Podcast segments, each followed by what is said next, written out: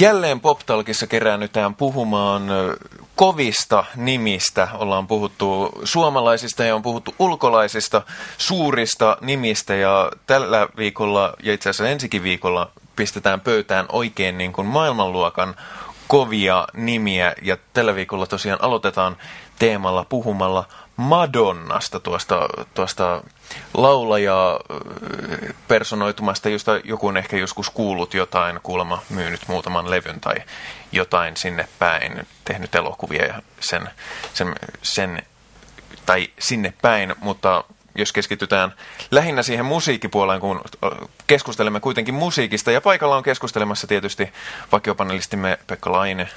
Täällä. Ja Jukka Haara. Tuolla. Ja vieraana meillä on toistamiseen PopTalkissa Velilehden päätoimittaja Antti Isokangas. No päivä taas.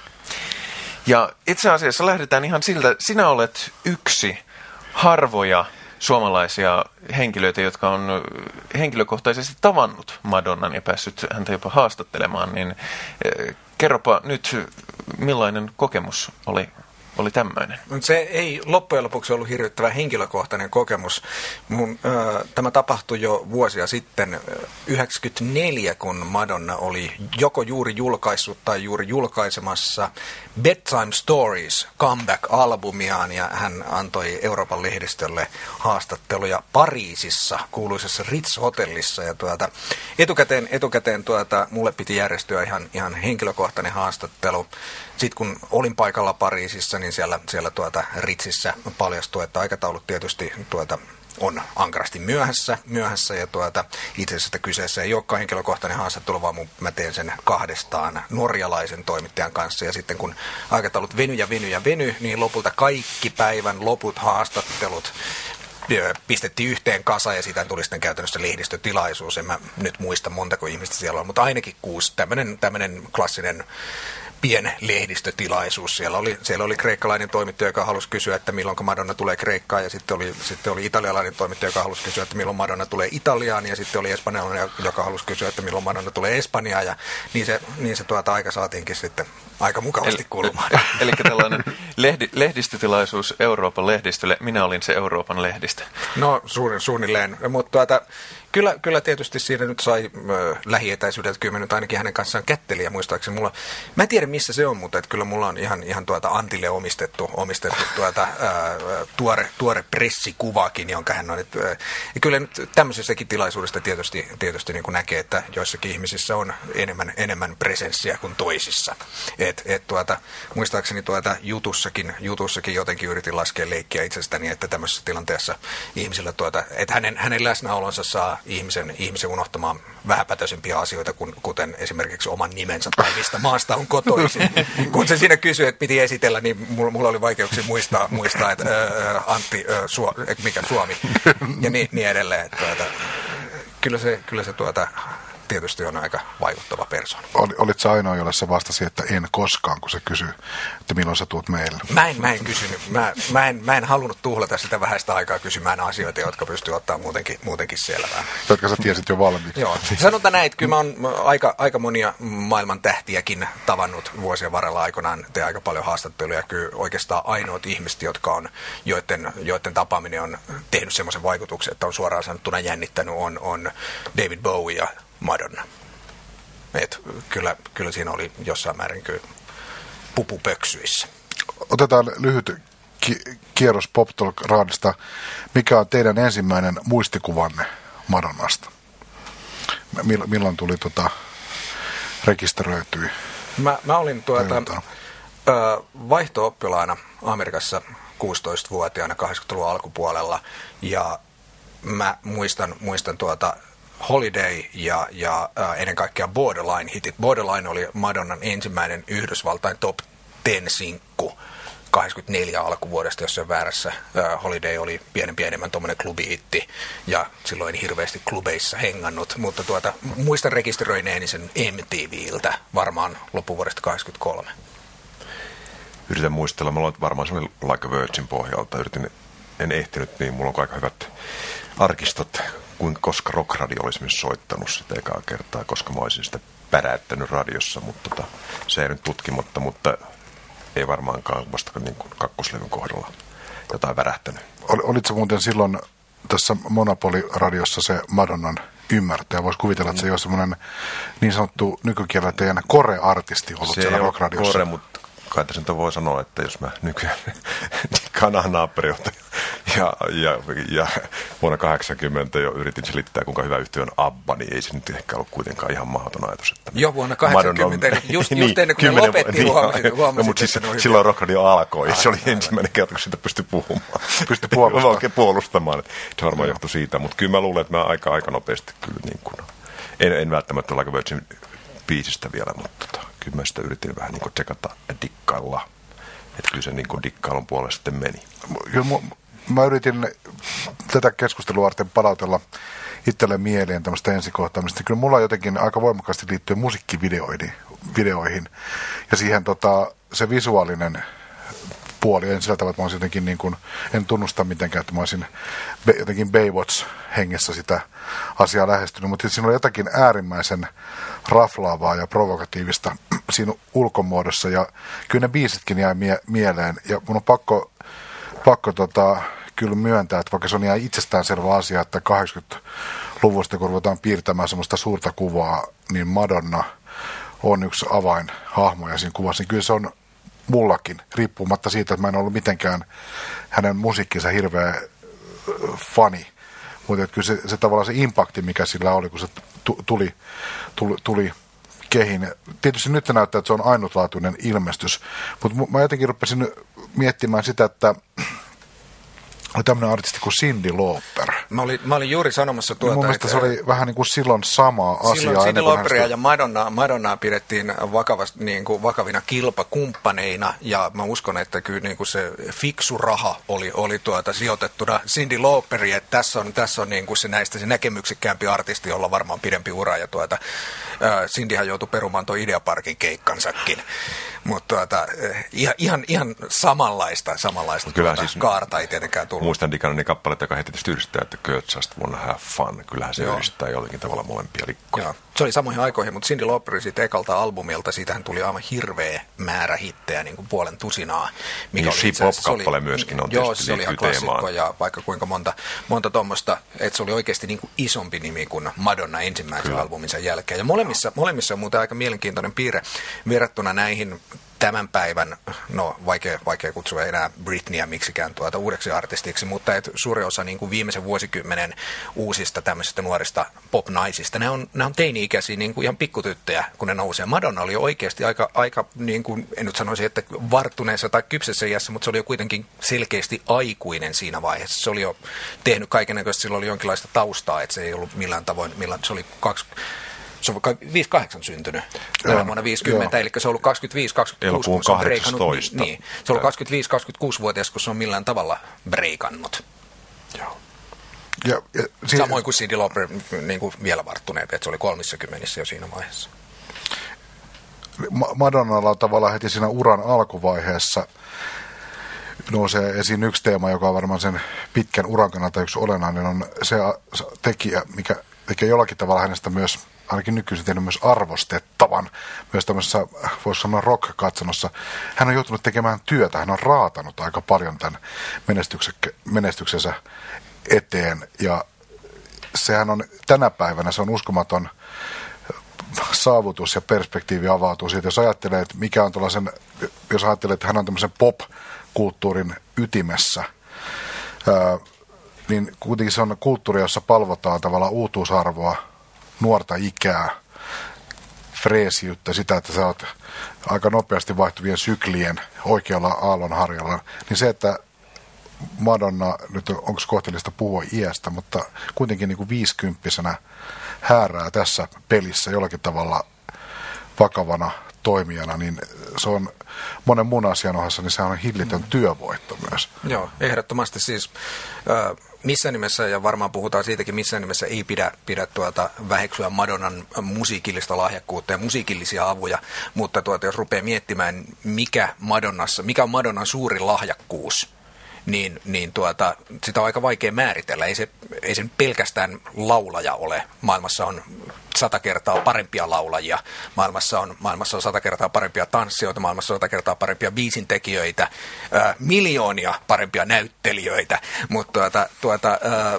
e- ehkä se on joku tämmöinen yritysjohtaja tyyppi. Mä, mä luulen, että siitä olisi varmaan tullut erittäin hyvä yritysjohtaja, tämmöinen tuota kokonaisuuksia hallinta ja, ja tuota eteenpäin suunnittelu ja kaikki tämmöinen, missä se on, missä se on tuota, todella hyvin pärjännyt. Tietenkin, tietenkin kenestä tahansa ei tulisi pelkällä vaan niin kuin suunnittelu tahdolla ja, ja tuota sitkeytellä. Tahdonvoimalla. Tahdonvoimalla tämmöisiä. Totta kai pitää olla joku muu, aivan. muukin Tietysti siinä. voisi sanoa, että se on sitten harva yritysjohtaja, josta on kirjoittu kirjoja, jossa naiset kertovat, tai josta on kirjoittu unelma, unelmista. Että kyllä siinä on pieni, pieni ero kuitenkin, E- e- e- että oikeasti hän on niin ja vaikuttanut siis, niin kuin, niin ihmisiin. kuin sanoin, totta kai, että siis, mutta tämä Joo, yhdistyneenä kaikkiin niihin muihin, Joo. että sillä lailla- sillä lailla tuota, Mutta mut siinähän mielessähän se on niin kuin, tai ehkä siinä, väitän kuitenkin, että se on tietty sävy, että Madonnasta aina vähän epäillään, että onko se nyt tehnyt näitä biisejä, onko se, onko se sanottaja ja kuka tämän, onko tämän joku kuitenkin tämän takana, jota ei koskaan epäiltäisi niin kuin U2 kohdalla. Ja kuitenkin voidaan väittää, luultavasti totuus on sitä, että se on, se on yhtä paljon kontrollissa omasta urasta kuin U2 No ihan varmasti,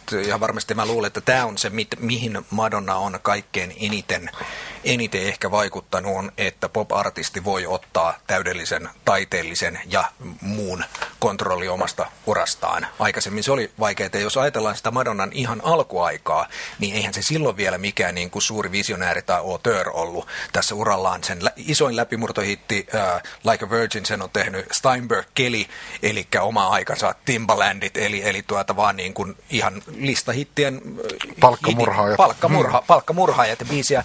Ja se on ihan täysin väärässä, niin biisi oli kai, oli, sitä ei vai edes tehty Madonnalle, vaan se on, se on kiertänyt, kiertänyt montaa kautta ja se on ehtinyt jotkut muut hylätä, kunnes sitten on löytynyt sille oikea artisti. Niin kuin klassisesti tämmöiset, tämmöiset tuota, kustannus, kustannus tuota, talot toimii, toimii että eihän mikään Pop- suuri- se on- pop-teollisuutta se on, niin, se on tajunnut, tajunnut, se on käyttänyt Nile Rodgersia, joka on ollut silloin, se, ehkä se oli se oma aikansa Timbaland niin kuuma hittituottaja, ää, kenen kanssa äh, Jelly, Jelly Bean Benitez äh, oma aikansa niin kuin kuuli Shep Pettibone sitten myöhemmin 80-luvun loppupuolella, että se on osannut, osannut tuota valita ne itse, että eh- ehkä oikeastaan vasta ihan viime aikoina se on mennyt niin kuin tylsemmin tämmöiseen, että otetaan tämän hetken takaisin, mutta välissähän se on käyttänyt aika niin kuin yllättäviäkin yhteyksiä, tehnyt Björkin kanssa juttua, j- joskaan nyt ei niin valtavan menestyksekkäästi, mutta että on harvemmin tämmöisiin niin kuin hirveän ilmeisiin hitinhakuisiin ratkaisuihin musiikissa on sortunut.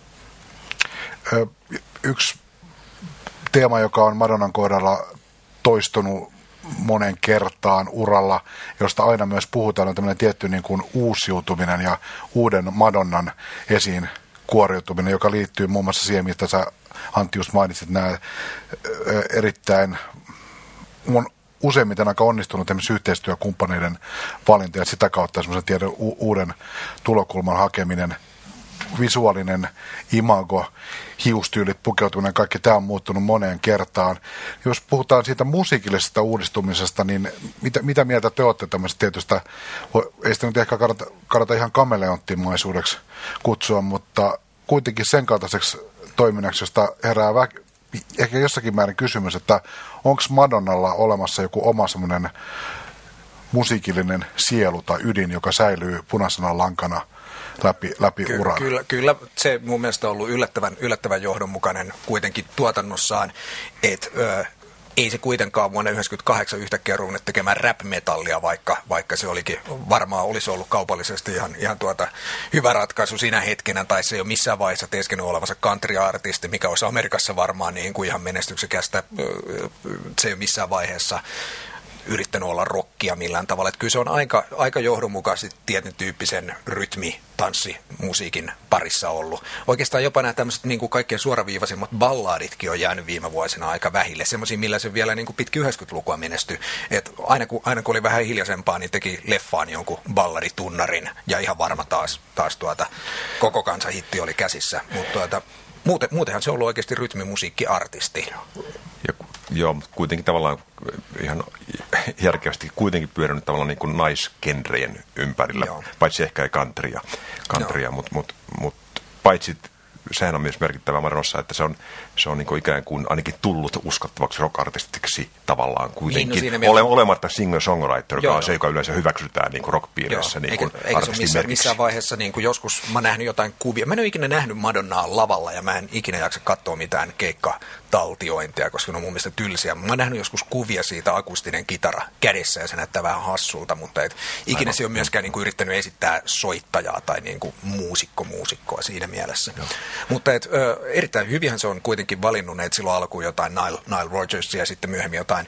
Mit, mitä ei pidä väheksyä oli se, mä en nyt muista ketkä olikaan sen niin kuin, tavallaan biisitekijä ja tuottajapartnereita koko sen niin kuin 80-luvun jälkipuoliskon todella kultaisen kauden, jolloin ö, Patrick mikäs? Leonard. Patrick Leonard ja sitten se joku toinen, jonka nimeä nyt tähän hätään muista. Nehän, nehän oli tuota, ei ne kellekään muulle onnistuneet tekemään. Jos ne olisi vaan niin kuin hitintekijöitä olleet, niin miksi ne ei tehnyt sitten, sitten tuota, ää, kaikille, kaikille muillekin yhtä hienoja biisejä. Et Madonnan kanssa ne pystyi, silloin tuli ihan niin kuin tauotta. Joka levyllä oli 5-6 oikeasti hienoa, hienoa hittiä sitten, sitten tuota, pikkusen soulimpaa ilmaisua. Se ei ole riittävän vahva laulaja, että se pystyisi ikinä oikeasti olemaan soul tai niin kuin todella Tämä mustan musiikki, niin, R&B-artisti. Joo, aivan. Artisti, mutta sitten, sitten tuota, oikeastaan niin kuin mun mielestä ainoat, niin kuin, ja sitten tässä niin kuin viime, viime vuosina nämä tämmöiset niin kuin hyvin eurooppalaiset valinnat, mitä se teki sen Mirwain kanssa sen levyn, ketkä olikaan tuossa Ray of Light-levyllä. Öö, mä muistan vaan, että ruotsalaiset ohjasivat kaikki ne videot, mutta tuota, ketä siinä nyt sitten olikaan, mutta tällainen niin eurooppalaisempaa elektronista musiikkia, mikä oli ihan luonteva valinta sille. Että oikeastaan ainoat mun mielestä semmoista niin kuin tylsemmät tai heikommat, heikommat tuota, ratkaisut on ollut. Silloin just itse asiassa tämä, tämä tuota Bedtime Stories 94, jolloin, jolloin tapasin häntä, jolloin se selvästi tarvisi, tarvitsi comeback-levyn. Se tarvitsi selvästi hitin alle, jolloin se teki tämmöisen niin kuin aika, aika tuota suoraviivaisen Amerikan radiolevyn, johon, johon otettiin ö, siihen aikaan kaikkein menestyksekkäin biisintekijä tuottaja maailmassa oli Babyface, jos muistatte. Ja Babyface teki aina, aina semmoisen puoliballaadi, jossa on akustinen kitara, ja se teki, teki tuota sille tämän uh, Take a Bow biisin, joka, joka oli sen paluu Amerikan lista ykköseksi itse asiassa ensimmäinen niin kuin todella floppisingle Euroopassa. Ja nyt taas sitten tämä, tämä, vuotinen, tämä vuotinen levy, johon vähän, vähän tylsästi niin kuin Madonna on soittanut Timbalandille, tee mulle hitti. Ja se on oikeastaan enemmänkin Timbaland ja Justin Timberlake-biisi, jossa sitten on Madonna jonain niin kuin featured artist. Et tietysti jos otetaan nyt, jos olisin tässä kulttuurin tutkija ja naistutkija, niin tietysti täytyisi varmaan se teema, joka tekee hänestä niin kuin tämän tekijän, on kuitenkin aika pitkälle se, että se sanoo siskolle ja naiselle, että free yourself. Siis tämä, tämähän on kuitenkin se pitkä teema koko ajan, mikä on ollut siinä läsnä. Joo, joo, jota ehkä meidän se, on vaikeampi sitä ymmärtää joo, joo, siis se tietty kontrolli ja, kontrolli ja tietoisuus omasta itsestä ja omista mahdollisuuksista. Ja nimenomaan hänenkin tapauksessaan niin kuin Eikä mennä niihin meidän malleihin naisesta, niin, sehän on se olennainen. Kohtuullisen niin kuin rajallisillakin lahjoilla voi tehdä kaiken näköisiä asioita, jos, jos niin, oikeasti, niin, niin, oikeasti niin kuin, haluaa rock and roll ideologia. Ja aika, aika amerikkalainen, amerikkalainen menestys, menestysfilosofia siinä, siinä, mielessä. Ja osittain siitä johtuen, siitä johtuen niin musta on aina tuntunut ja viime vuosina vielä enemmän, että mä tiedän, että varsinkin naiset diggaa hirveän, hirveän paljon. Homomiehet on toinen semmoinen kohde, niin kuin todella koreyleisö. Todella rakastaa Madonnaa, tai enemmänkin, mä tiedän, tykkääkö Madonnasta kukaan sillä tavalla oikeasti, kun kun, kun tuota joistakin popartisteista tykätään sillä että oikeasti niitä kanssa haluaisi, haluaisi hengata. He, niin, mä uskon, että niin kuin Madonnaa kunnioitetaan ja jopa pelätään, mutta et, ei se hirveän sillä miten sanoisi, niin kuin rakastettavalta hahmolta millään tavoin vaikuta. Et se, se on siinä mielessä enemmän John Lennon kuin Paul McCartney. Paul, John Lennonia kunnioitettiin, mutta et Paul McCartneysta tykättiin. Joo, siis kyllä mä, mä ajattelen, mä näen Madonnan kyllä tietysti mielessä semmoisena niin kuin Elvis – hahmona, että jos arvost, arvioidaan semmoisen niin vapaustaistelijana tahtoin tai tahtomatta, jos ajattelee, että mitä oli ennen ja mitä oli jälkeen, niin kyllähän se on tavallaan muuttanut asioita ihan eri tavalla, jos sitä vertaamme siihen 70-luvun vaikka niihin tiettyihin menestyneisiin naisartisteihin, niin hän tavallaan miettii jotakin tämmöisiä Johnny Mitchelleitä ja muita tämmöisiä lauluntekijähammoja, niin semmoisella niin tietyllä lahjakkuudellaan niin kuin vetää kivimuurista läpi, mutta tuskin siellä niin kuin missään bisneksen ajatusmallista missään tapahtuu oikeasti mitään hirveätä muutoksia. Mutta kyllä tavallaan niin kuin just joku tämmöinen just tämmöinen Elvis Presley-tyyppinen il, ilmiö, että pannaan nyt tähän kuitenkin sitaatit ympärille, että tavallaan, että peli on niin kuin aivan eri ennen tai jälkeen tämän artistin mukaan tulon. Ja se on, se on kans, tota, niin kuin, liittyy siihen, mitä sä mun mielestä hirveän hyvin sanoit, Antti, että Madonnan kohdalla tota, on vaikea sanoa sitä, että on niin lahjakkuuden ydinaluetta, mutta se on vain niin kokonaisvaltainen asia, joka on, halusivat jotkut tai eivät, niin on määrittänyt tiettyä aikaa ja muuttanut pelisäännöt.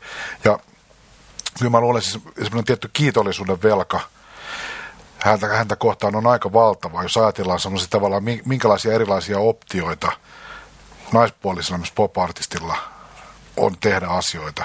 Kiitos sen tietyn niin kuin, määrätietoisen röyhkeen ja semmoisen aika armottomankin raivauksen, mitä se on tehnyt, mistä tulee myös se, että hän ei ole niin kuin näyttäydy ma- maailman niin kuin, tota, rakastettavimpana mm. hahmona, koska kyllähän se on semmoinen tietty niin kuin mieletön it, itsetietoisuus ja mm.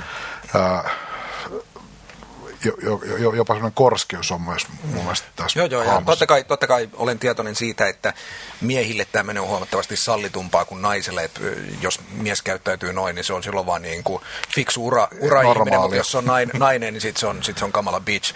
Et, ei, tietysti on helppoa tai niin kuin helposti sortuu tässä niin kuin tuplastandardeihin, mutta tuota, mä luulen, että jossain vaiheessa nyt, nyt, nyttemminhän Madonna on kai, kai tuota, vähän antanut periksi tuon Hollywood-uransa kanssa. Toki se ohjasi tämän yhden elokuvan, mutta et se enää, enää tuota, kai se on pikkuvai, pikkuhiljaa uskomassa, että oikeasti ihmiset ei halua nähdä sitä elokuvissa.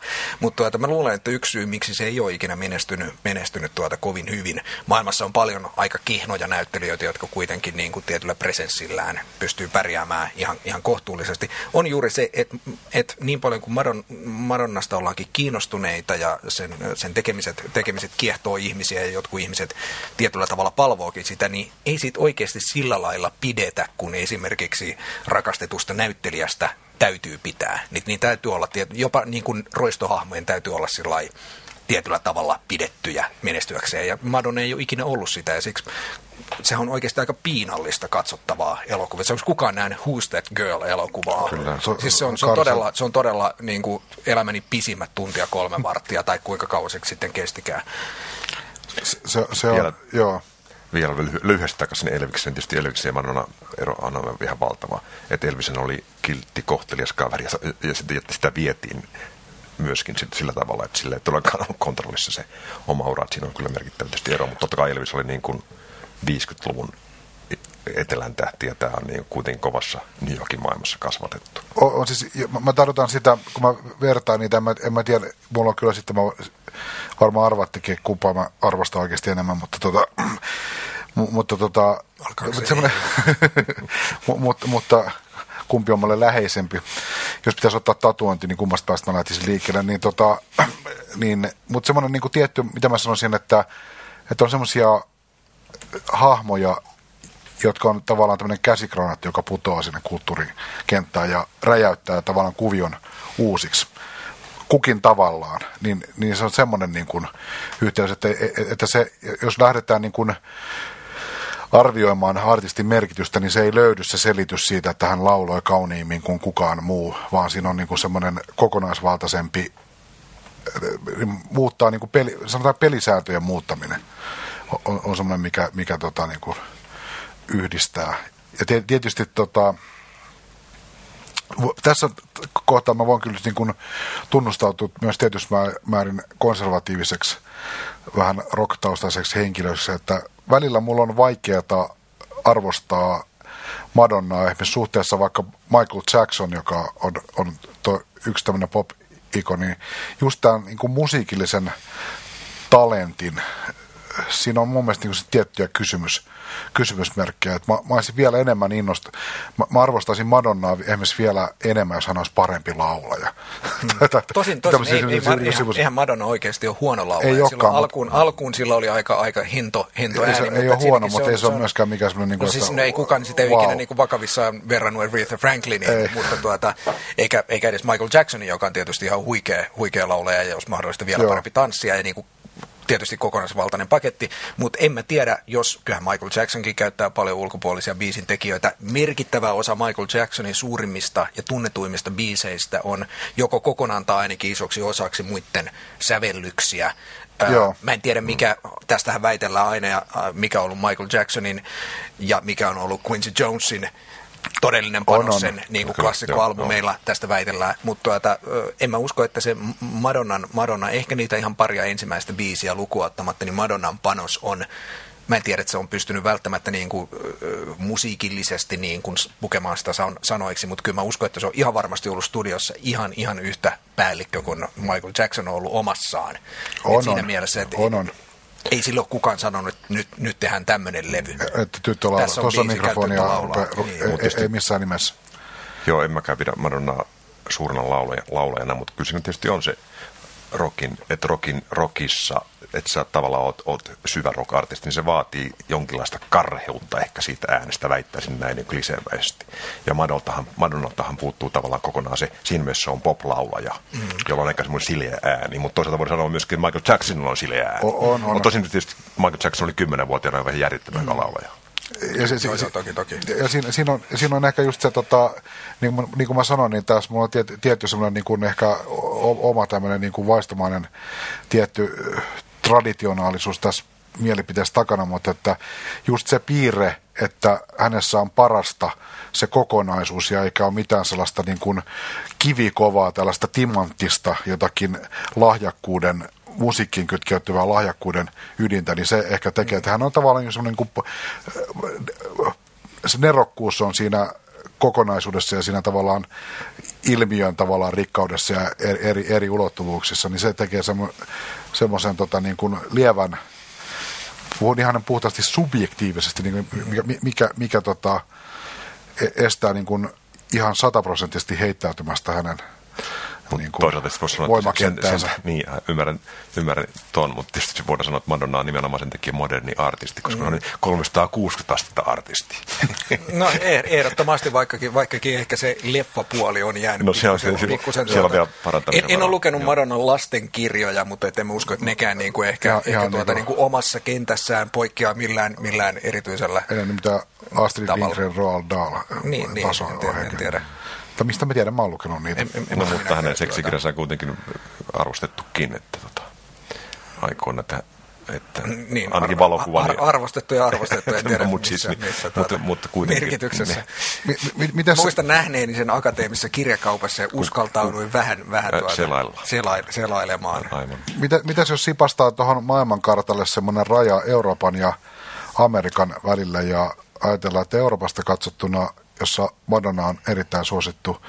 Madonna on, niin kuin edustaa myös Ameri- on siinä mielessä myös Elvis-osaston artisti, että edustaa jollakin tavalla myyttistä amerikkalaisuutta, niin eikö kuitenkin ole sillä tavalla, että Madonna on paljon kovempi juttu Euroopassa kuin Jenkeissä? No tietyllä tavalla. Ehkä, ehkä siinä, kyllä mä uskon, että se on Amerikassa ihan yhtä, yhtä tuota jättimäinen tähti siinä mielessä, että ei ole taatusti ensimmäistäkään elossa olevaa amerikkalaista, joka ei tietäisi kuka se on. Joo. Ja, ja tietyn tyyppissä, kyllähän sillä edelleenkin on jokaiselta albumilta yksi iso hitti Amerikassa radiossakin. Olin kesällä Amerikassa, ei siltä tuota, mikä se nyt se olikaan, Four Minutes, välttynyt, välttynyt tuota missään, missään mutta tuota, kyllä esimerkiksi sen albumit myy selvästi tasaisemmin ja laajemmin Euroopassa kuin, kuin Amerikassa, mutta että Eurooppa perinteisestikin on tämmöiselle niin kuin pitkän linjan tähdille ja heidän levyille on huomattavasti uskollisempi. Hän Rolling Stones on myynyt Amerikassa niin kuin 20 vuoteen käytännössä katsoen lainkaan uusia levyjä. Toki se back-katalogi liikkuu, mm. mutta tuota, siitä huolimatta Euroopassa ne menee ihan, ihan kohtuullisesti edelleenkin. Joku Saksahan ihan pohjattoman uskollinen aina tämmöisillä tällä ihan puhtaasti levymarkkina-alueena, mutta et, en mä usko, että sen kulttuurillinen merkitys on täällä mitenkään syvempi tai laajempi kuin Amerikassa, että kyllä se molemmissa on molemmissa. En sitten osaa sanoa, että mikä on puolalaisten Madonna-suhde, mutta tuota, siis vielä katolilaisuus, mistä itse asiassa ö, ei hirveän paljon Suomessa, kun tämä on jotenkin postuskonnollinen maa, ei hirveän paljon puhuta eikä mm. välttämättä edes ymmärrettäkään, varsinkin siinä alkuvaiheessa koko tämä katolisuus ja kaikki nämä, ei sen nimi ihan sattumalta ole Madonna.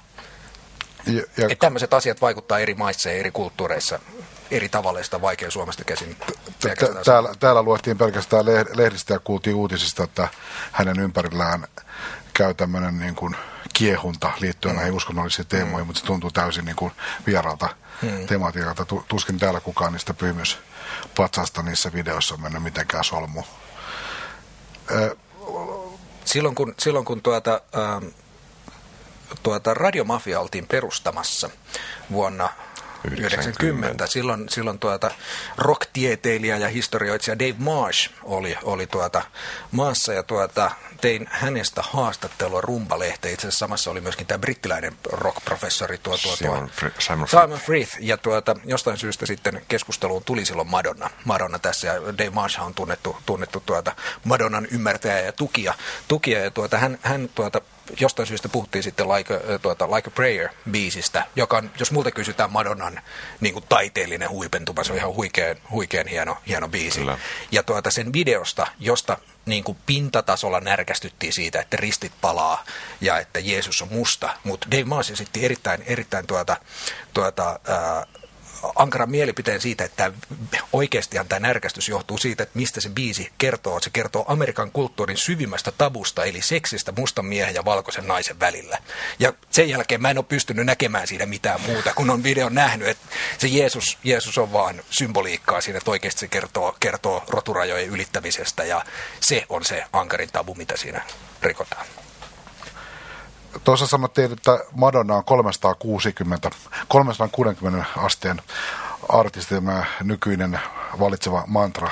Eli, eli siellä on tosi, tosi notkeat jänteet. Eli, eli, eli, eli rahaa yritetään saada kaikista suunnista. Se tarkoittaa käytännössä sitä noin kansankielellä. Madonna on tehnyt, voisiko sanoa, uraurtavan sopimuksen, jonka pohjalta hänen tulevaa uransa nyt tullaan jäsentämään. Eli hän on tehnyt yli sadan miljoonan dollarin arvoisen diilin maailman suurimman live-bisneksen toimijan Live Nationin kanssa. Eli äh, mit, mitäs tämä kertoo hänen nykyisestä ja tulevasta statuksestaan? Onko niin, että äh, business vaan menee näin, mutta sisältyykö tähän myös se, että ei, Madonna ei mene levytyssopimus edellä, että hän on nimenomaan tämmöisenä estraaditaiteilijana ja ha, hahmona Kyllä relevantti. Se kertoo, kertoo enemmän, enemmän tuota bisniksen tilasta kuin Madonnan asemasta siinä, miel- siinä mielessä, että, että tuota, ö, levybisneksellä menee tulevasta lamasta tai alkaneesta lamasta huolimatta oikeasti aika hyvin lukuottamatta levyjen myyntiä. Konsertti, konserttialalla menee erinomaisesti maailmanlaajuisesti ajatellen ja siellä se raha on et varsinkin, varsinkin tämmöiset niin kurallaan kypsään vaiheeseen yltäneet artistit ansaitsee merkittävästi paljon enemmän, enemmän keikoistaan kuin levymyynnistään. Ja Madonna on tietysti, ei se ole siinä sen kummempi kuin joku The Eagles, joka, joka nyt välillä voi julkaista levy ihan vaan, ihan vaan tuota näytiksi, että saa tekosyyn lähteä kiertueelle, mutta sehän se, se business oikeasti on. Ihan samahan pätee johonkin metallikaan tai ACDCiin tai mihin tahansa, mihin tahansa tämmöiseen niin kuin Rolling Stonesista nyt puhumattakaan. Eihän kukaan ole kiinnostunut Rolling Stonesin Joo. levyistä. Mut, niin ja siis voisi tietysti ihmetellä, että 20 miljoonaa dollaria on aika paljon, että onko tämä ollut hölmöyttä, mutta toisaalta se on myös ihan, ihan komeita, että meillä on naisartisti, jonka kanssa tehdään aina... 49-vuotiaana sopimus, että ajatellaan, että aina, aina nuo kaikki, kaikki tuommoiset sopimukset, niissä ilmoitetut rahasummat on potentiaalisia lukuja, joissa oletetaan, että jos se myy näin ja näin ja näin paljon, silloin se on tämän arvon. Ei se, kukaan ei ole sille käynyt niin kuin tuomassa, tuom, niin, siirtämässä tilille, että se käy automaatilla, että oi herra, ja sitten täällä 20 miljoonaa. Mutta, tuota, tai niin kuin tuonne jotain salkkua. No miten jossain, ihmetä tässä olisi hänen tapauksessa. Aivan, aivan. no, mutta, mutta kun sä sanoit, että nyt, mm. nyt sä verta, vertasit Eaglesiin ja kumppaneihin Madonnaan, niin, niin tähän asti hän on kuitenkin olennaisella tavalla ollut erilainen artisti. Että hän on hampaat irvessä roikkunut kiinni Kyllä. siinä tavallaan päivittäissyklissä uutta musiikkia levyttävänä artistina, joka on niin kuin saatu runnottua ja ihan ansiosta, en mä sano, että siinä on mitään väkinäistä vaikka välillä ehkä pikkasen siltä tuntuukin, että se ainakin prosessi vaikeutuu vuosi vuodelta ja levy levyltä, mutta mut onko tavallaan odotettavassa, että hän ikään kuin Tina turneroituu tässä lähiaikoina ja tavallaan luopuu siitä leikistä ja hyväksyy tavallaan semmoisen seuraavan kyllä, veteraaniroolin. Kyllä mä uskon, että pikku, kyllä, pikku, joo, pikku, pikku hiljaa. Tosi niin kuin, eihän se ole mahdotonta jo, jo mm. kypsää ikäistä ehtineille naisellekin aina silloin tällöin pyöräyttää globaalia tanssipop-hittiä. Muistuttaisin Sherrystä ja Believe-hitistä ja sen, sitä seuranneesta ja Sher oli siinä vaiheessa lähes jotain niin kuin 125-vuotias tai ainakin niin kuin merkittävästi vanhempi kuin Madonna nyt, että kyllähän se on mahdollista hetkittäin, mutta emme usko, että se enää pyrkii saamaan kahden vuoden välein niin kuin hittilevyä ulos. Että se voi käydä kiertuen tekemässä ja silloin tällöin tulee jotain ja välillä voi tehdä lastenkirjoja. Nyt, nyt, nyt tota, pala, palataan sinne, mistä aloitettiin, eli sinne, sinne tota, uh, lehdistötilaisuuteen Pariisiin ja niihin kreikkalais-espanjalaisiin kysymyksiin. Kuinka tärkeä, olla irlantilainen kanssa. Ku, kuinka, kuinka tärkeää olisi tämän meidän kansakuntamme kannalta, että Madonna tulisi Suomeen esiintymään? Olisiko se kova juttu? En, en mä nyt usko, että maamme hyvinvointi on niin mitenkään tästä, tästä riippuvainen, mutta olisihan se Olis... ki- kiinnostavaa. Ihan jo senkin takia, että tuota, kuten sanoin aikaisemmin, mä en ole ikinä nähnyt Madonnaa keikalla livenä. Mä oon nähnyt hänet hotellisviitissä, mutta, tuota, mutta tuota, olisi, olisi kiva ja emme nyt ole ikinä katsonut tarpeelliseksi matkustaa mihinkään, mihinkään tuota, pelkästään, pelkästään tuota keikkaa. Menisit sä Jukka katsomaan? Kyllä mä ehdottomasti... Mä ostaisin o- ekana päivänä lipun, ja tota, en, en ole koskaan käynyt, mutta DVDltä on chiikannut, että kyllä se sen verran hienon näköistä. Että kyllä, kyllä, ja, niin, ja siis kyllähän kyllä, se, myöntää, kyllä se olisi niin hienoa. Että kyllähän sen varmaan niin yksi, yksi, tarikka, vuoden, yksi tarikka tulee vähintään täältä. 25 vuoden jälkeen silloin, silloin tuota muutama aika hyvä biisi plakkarissa, kyllä, että kyllä siitä se, niin varmaan setin saa kasaan. Siitä saa aika laajan yleisen kyllä. Se... Eli, eli liput myyntiin vaan. Me ollaan valmiita. Madonna, Madonna, Madonna milloin, Kannattaa tuoda, täällä milloin, milloin tulet Suomeen esiintymään? on kysymykseni sinulle. Jäämme odottamaan vastausta, vastausta jännittyneenä täällä PopTalkissa. Madonna voi laittaa sen vastauksen esimerkiksi internet-sivuillemme oikein, oikein näppärästi, tai jos kellä tahansa on jotain muutakin kommentoitavaa ohjelmaa, niin eh, kommentteja tosiaan mielellään voi laittaa internet-sivuillemme blogit.yle.fi kautta pop-talk. Ja sieltä löytyy myöskin kaikki muu yleissähellys, kuten esimerkiksi podcast-syötteet ja ihan koko ohjelma, sillä jos kuuntelette tuota radiosta, niin sieltä kuullaan vain ensimmäiset vajaat puoli tuntia ohjelmasta. Mutta ennen kuin lopetamme kokonaan, käykäämme paneeli läpi. Mitä onkaan tapahtunut viime aikoina, mikä on nostanut pään iloisesti yllättäen tämän perusmusiikkimassan jyrän alta ja, ja tuonut sillä tavalla iloa alkaneeseen äkilliseen talveen. Kuka uskaltaa aloittaa oman sykähdyttävän kokemuksensa kertomu? Vieras, vieras saa. No Pekka, Pekka kysyi tätä tuolla käytävässä jo, joten, joten tuota enää ei voi muuttaa tarinaani. Joten, joten tuo ensimmäinen, mikä tuli mieleen viime aikoina sykähdyttäneestä, on jo itse asiassa varmaan kuukausi puolitoista sykähdyttänyt uh, uusi Bond-tunnari, eli Jack Whitein ja Alicia Keysin Another Way to Die, joka on oikeasti, oikeasti tämän vuoden parhaita hittejä. Se, ehkä, se ei ole radioissa niin valtavasti, valtavasti soinut ja se ei ilmeisesti ole riittävän radiokelpoinen nykyilmastoon, mutta tuota, mahtava, mahtava biisi. molemmat, molemmat on hienoja artisteja, niillä on selkeästi vahva kemia. Se, se video näyttää oikeasti siltä, kun ne olisi, ne olisi tuota, oikeasti duo, duo ja tuota, tuota, hienosti päivitetty klassista rockia, vähän Zeppeliiniä, muutama Bond-orkesteri-isku sinne väliin ja kaikkea, kaikkea hienoa. Erittäin hieno biisi. Paljon parempi kuin leffa. Mä, mä komp- kompaan tota, siis se, se duo-rakennelma on hyvä. Siis se on aina sellainen tuollainen kokeilu on onnistunut silloin, jos etukäteen varmaan moni on epäröinyt, että Alicia Keys ja Jack White. Niin se, et, et, se on hyvin inspiroitunut. että, inspiroitunut että, se on ehkä tuntunut jossakin vaiheessa, että ei helvetti, mutta sitten kun se on tehty, niin kaikki on se, että totta, totta kai, tämähän oli ilman muuta. Ei siis, mutta, mutta, mutta toinen, toinen R&B-tähtöinen Rihannahan vierailee ihan kenen tahansa levyllä, kun pyytää, pyytää tuota, varmaan seuraavalla Himin-levyllä kanssa mukana. Ja tuota, missään niissä ei ole ikinä minkäänlaista kemiaa, mutta Alicia Keys ja Jack Whitein välillä on selkeästi. Mä, mä tota, jos Madonnan ura on ollut taistelua, niin mä oon viimeiset kaksi vuorokautta viettänyt semmoisen artistin parissa, jonka ura on ollut viime aikoina erittäin kovaa taistelua. Axel Rose, eli Guns N' Rosesin uutta albumia on yrittänyt ymmärtää pääpunaisena ja onhan se ollut elämys. Siis hyvässä ja pahassa, aika paljon pahassa, mutta tota, Chinese Democracy-levy 14 vuoden yrittämisen jälkeen on täällä ja 14 miltsiä taas palaa rahakin siihen hommaan ja erittäin hämmentävä äh, paukku. Hyviä kappaleita, mutta sitten siellä on myös huonoja biisejä, jotka on huonoja semmoisella jollakin. Mä en edes pysty vielä ihan täsmälleen sanomaan, mistä kaikista siinä on kysymys. Ne on, siellä on semmoista huonoutta, joka on jotenkin erittäin fundamentaalia ja se liittyy varmaan ihan ihmisyyden peruskysymyksiin, Mutta koska ne, se tekee kipeätä. 14 miljoonalla dollarilla saa jo aivan niin kuin erityislaatuista huoneutta. ja tuskaa, tu, tuskaa mutta tota, se, se, se, on, se on aikamoinen mä, mälli ja on mielenkiintoista niin kuin seurata, että minkälaista ää, debattia se synnyttää. Se on kuitenkin sellainen levy, että vaikka sille on naureskeltu sille koko prosessille, niin se, se on kuitenkin levy, jota todella monet kuitenkin salaa mielessä on odottanut. Ja se on kuitenkin yhden sukupolven, yhden siivun oma Beatles ja Led Zeppelin ja aikansa isoin rock ja Mä otan vähän, tästä, joo, otan vähän lähempää tästä.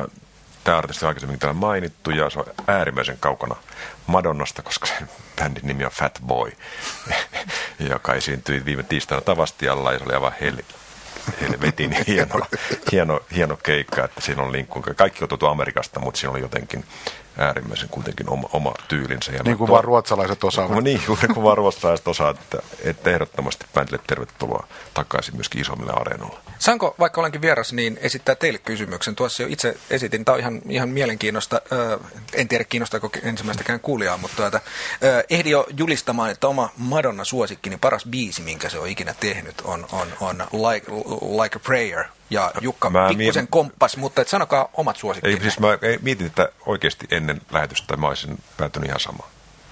Se on, se on hieno, hieno iskelmä.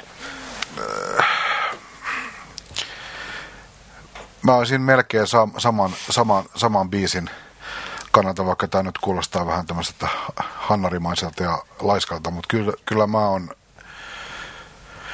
mun mielestä se on sen vuosikymmenen sellainen yksi, yksi kliimaksi ja se on täydellinen pop-kappale.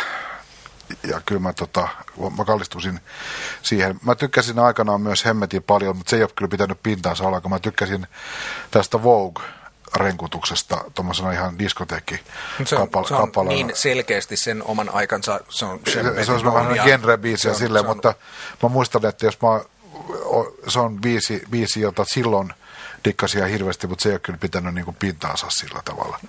Sen, sen tyyppinen biisi on myöskin tuota, aikanaan tykkäsin kovasti, kovasti hyvin kliseinen kasariballaadi. Mä oon aina ollut melodraaman tarpeettoman paisuttelun ystävä, mutta tuo Live to Tell, leffatunnari, joka on itse asiassa aika, aika tuota, tavanomainen, käsittääkseni Patrick Leonardin kanssa tehty, tehty biisi.